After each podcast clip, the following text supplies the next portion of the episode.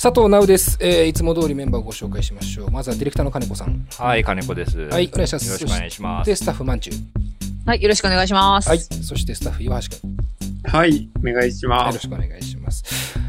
あのー、もう年末なんですよね。まあまね。あ、早いです。だやってきますよね。クリスマスシーズンが。僕が一番好きな季節皆さん知ってなかった？あれ？知らなかったですか？僕が異様にクリスマスが好きなの。いや、好きだとしても、いい、いいんだけど。えイルミネーションとかみんな見に行かないんですか？コロナ禍だぞ。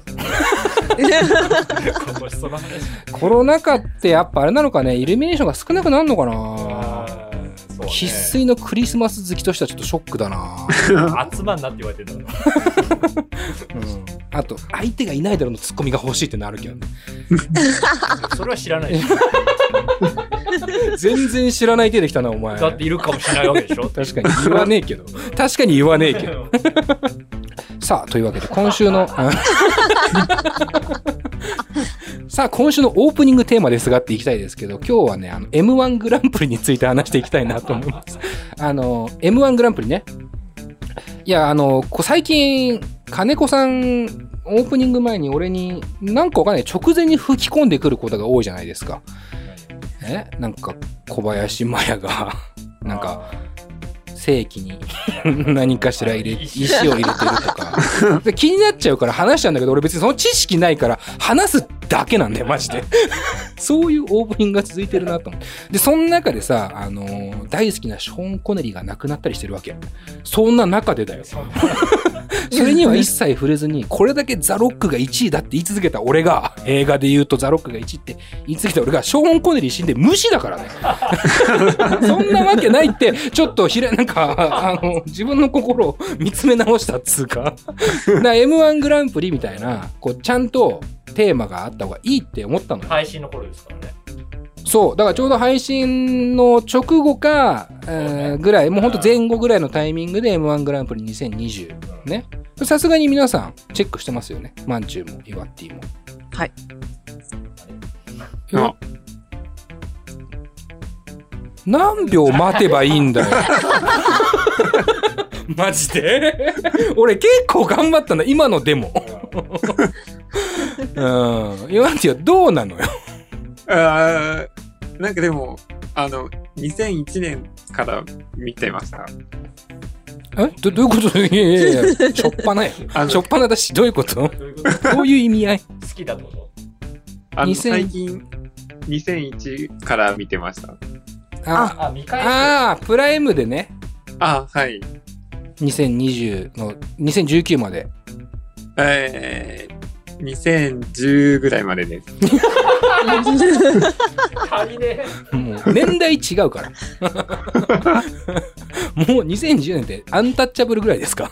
もうもうちょっと前ですかね。え。2010誰だったっけ？誰？誰ですか ?2010 のチャンピオン。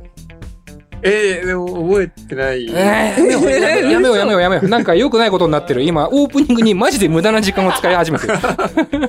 えっと、だからこ、うん。10は笑い飯です。おーあ、笑い飯悲願だね。じゃあ、悲願の優勝だ。今年そその年で最後みたいな年を。いや、だえ、そうだね。だから M1 ってさ、すごい、笑い飯がチャンピオンですよね。2010年の。でさ、M1 って結成15年以内。で最初は10年以内。10年以内で今15年以内だよね多分ね、だからさいや俺すごいなってまず m 1グランプリってお笑い時代ももともと好きだけどやっぱ最近思うのはレディオ DTM って12年目ですか今。目だ目はそうだ。あと3回出れるんだよね。M1 いやそのげその結成そのもちろん芸人じゃないけどだからってすごい世界じゃないって思ったのよ。その毎週ね配信してもちろんこうなんていうの営利目的じゃないのに続けてるっていうのは一個僕らのいいとこだと思うんですよ。だからこそインタビューの内容が変わってくるっていうのはあると思うんですけどただこれだけ毎週やってまだ3回出れる。でしかもその 3回のうちに1回でも優勝したら人生変わるよっていうすごいコンテストじゃないって俺思うの。で俺は仮に俺がもし芸人だったらまだまだなわけじゃん当たり前だけどそのまだまだ売れても、売れのうの字もない状況状態。だけど、12年は一応やってんのよ。なんとかっていう。それで、目指してる人たちが集まって、全員芸人名乗ってて、その中でファイナリストで優勝したら人生、やっぱすごいよね。ドラマチックというか、すげえコンテストだなと思っていて。だから俺、出るもありだなっていう。M1。出る人生か出ない人生かで言うと、出る人生選びたくないですからっていう。やっぱ、マジでうん。なるほど。相方の話ですか？だって漫才じゃないですか。難しいっすね。そこ決まってないんですよ。俺結構ガチで考えちゃってるから決まってないんですよ。これギャグでいけば、あーじゃあ、岩橋くんとか、じゃあ、あの、おなじみのたかしくんっていう僕の友達、まあ、モノマネできますから。あなんつっても。あと、デザインの額もそうですね。モノマネできますから、なんつっても。あれはできる。あれはできる。でにダメてる。あの、それ知りたい方は、真夏夜の怖い話っていうのね、やつ聞いてほしいんですけど、その二人とも出てる。あれはプロじゃないモノマネだからこその面白そうです。そうなんですよ。だから、プロの世界ってなってくると、じゃあ、技話変わってくるよ術、そう、話変わってくるのよ。で技術じゃないのよ。という意味での、岩橋くんっていう大掛けもある。確かに。大掛けもできる。もう完全に岩橋くんを、もうメインに据えるよね。だってセオリー無視だもん。そう。理想で言うと、オードリーの春日さんみたいなことだと思うんだけど、でもあれは計算されてるから。そう。あと、若林さんほどの実力が全然ないってなるよ。多分15年じゃたどり着けないっていうのもあるし。え、じゃあ、ナウさんはツッコミなんですか？だそこもむず、俺、だからそこどう思う？俺ってボケなの？ツッコミなの？どう思います？ナウさんは、ボケには憧れてるけど、性質上はツッコミのはずなんですよ。うん。うん。多分、なんか、ハンターハンターの水見式で言うと、ツッコミなんだよね。だから、鬼滅の刃言った方がよかった。鬼鬼滅の刃の刀を触っていくと、ツッコミの色になるよってことだよね。俺の属性上は。そうんただ、ほら、火の呼吸があるから、火の呼吸があるから、それの場合、やっぱ俺、奥底に、ボケが眠ってる可能性もあるなと思ってるまあね。でも、そういうタイプの方がいいよね。いいんだろうね。だから、そうなると、岩橋くんは何すんのって話な 岩橋岩橋くんは君はな何した今？コンビ組むって言ってないのに、岩橋君にやりたいこと聞くんですか？そう仮にね、仮に。仮に、仮に。俺とコンビ組むなら、はい。もういい。コンビ組もうぜ。えー、えやるのやらないの その質問だとやらない。やらねえか。え、じゃあさ、あれ、どういう、どっちに憧れるの？なんか、そのさ、あハライチ好きじゃん。ー、ボケかもしれないですね。おお。ボケの方が憧れるんだ。はい。うんもう無理だわ。この絡みできないもん、俺もう。どうすか、皆さん？あの、いナウさんと岩橋君がはいはいは組むとしたら、どっちがネタを書くんですか？い。いや、俺だろ。意外と書けるかも。マジ悪いけど、俺に決まってんだろ。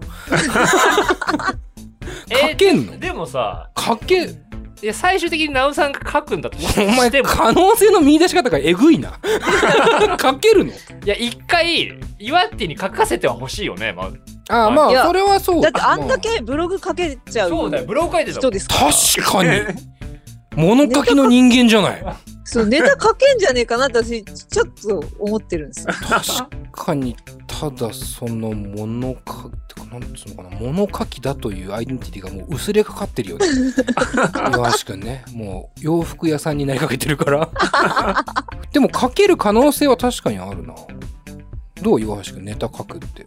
えー、どう？難しそうですね。いや、俺無理よ。迷った結果、書くでもなく、書かないでもなく、難しそう。可能性あるじゃん。書いては見るってことだよ。書くでもなく、書かないでもなく、難しいでもなく、難しそう。難しいんだよ。難しいよ。でもさ、イワッティがさ、書くじゃん、ネタを。うん一回書いてくるじゃん。うんでそれをやってって添削していくっていう漫才だと面白そうじゃない？あああなるほどね。岩橋君が書いたネタっていうネタ。そう。だね。あ岩橋君の台本というネタでネタをどうどういうネタですか？みたいな。うわ怖っ。サブ？怖っ。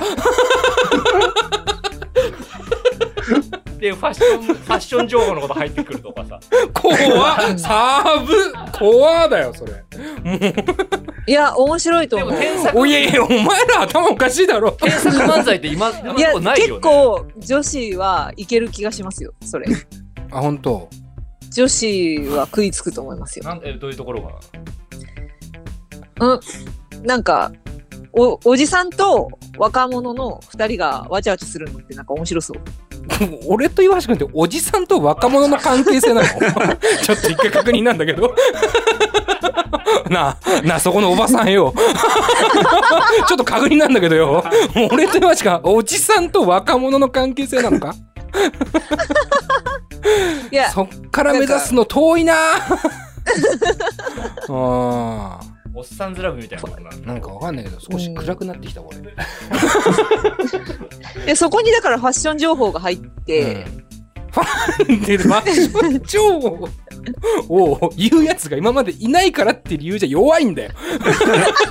そりゃいねえよ。必要ねえんだから。ファッション情報。ファッション情報言うやついないじゃんとかよく言うやついるじゃん。こういうネタやったことないよねっていう。面白くねえからいねえんだよ、基本的には。でも祝って言ってくるならそれしかないよ。組まねえお前来年目指す。あとオープニングが終わらね来年、来年それえ。いでや、そうっすね。や,、はい、やってみてください。うん。ちょっと、でも俺はガチで M1 には出たいと思ってるから。だから、マジマジで出たいと思ってるから、もうだから最悪相方募集するわ。どうすんの？祝っていうがネタ書き出しちゃったら。一回見して。もしかしたらすっごい才能かもしれないから、一回見して。うん、したら決めるわ。あ、なんか俺がなんで上からなのかわかんない。おじさんの立場で。申し訳ないけど、若者に対して。えー、終わりませんか？オープニングを。俺、もう今日1本分ぐらい喋ってるわ、多分オープニングだけで。告知したいことがあるって。いや、そう、募集ね。募集したいことがあるんだよ。先週からですもう忘れちゃった。内容も、募集する内容も忘れちゃったから。相方 相方、相方になっちゃったけど、本来それじゃなかったはずなんだけど、相方を募集します。僕と漫才したい人。ね。本気なの？俺は本気よ。だから分かった。相方を応募してくる人の本気でも知りたいから、あの、ネタを一緒に送ってください。で多分来ないけど、それで来たら本物だから。そしたら俺 M1 マジで目指すから、来年楽しみにしといて。マジで。あと今年の結果楽しみ。えー、というわけで、えーこの後ゲスト紹介参りましょうか。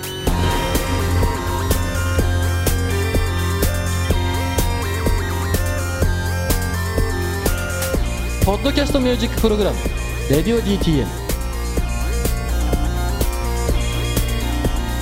この番組はスタッフ大募集中の「レディオ DTM」の制作でお送りします。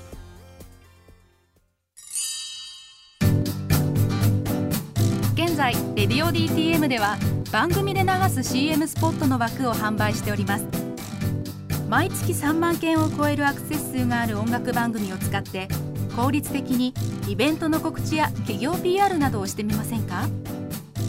詳しくは番組サイト内の特設ページをご覧ください。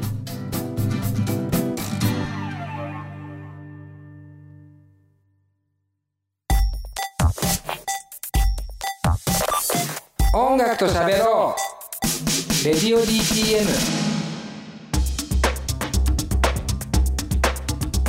はいというわけで今回のゲストはですね初登場のバンドになります、えーベルマインツというバンドですね、えー神戸大阪を拠点に活動中のバンドということで、えーギターボーカルが2人あとベースが1人という3人組なんですよ。で、まあ音源をね、この後流すんで聞くとわかるんですけど、別にそれの3人だけでやってるわけじゃなくて、えーまあ音的にはドラムとかも入ってるんですけどね、えー今日は、えーギターボーカルのうち、えーボンマル和樹さんという、えーギターボーカル2人いる中で1人のボンマル和樹さん、そしてベースの前田翔吾さん、の2人が参加してくれます。えー、音源ね、金子さんが、えー、Spotify でポンって僕らの LINE に投げてくれて、で、聞いたらね、あのーなんていうんですかね、歌心なんですよ。間違いなく。間違いなく歌心、メロディー、言葉っていうところは大事なんですけど、なんか、こう、王道なのよ、そして。結構王道なんだけど、そこにね、やっぱ、こう、香ってくるエッセンスっていうかね、あそこのアレンジセンスとかがやっぱキラッと光ってて、えー特にこのベルマインツの最新シングル、2曲入りのものが、えー顕著だなと思ったので、その曲を中心にね、今回掘っていきたいなと思います。えーそれでは Spotify の Radio DTM プレイスで聴いてる方に向けて、まずは楽曲から、えー聴いていこうかなと思います。えーパート2からベルマインツから、えーボンマルさん、そして前田さんが登場します。それでは聴いてください。ベルマインズで2023。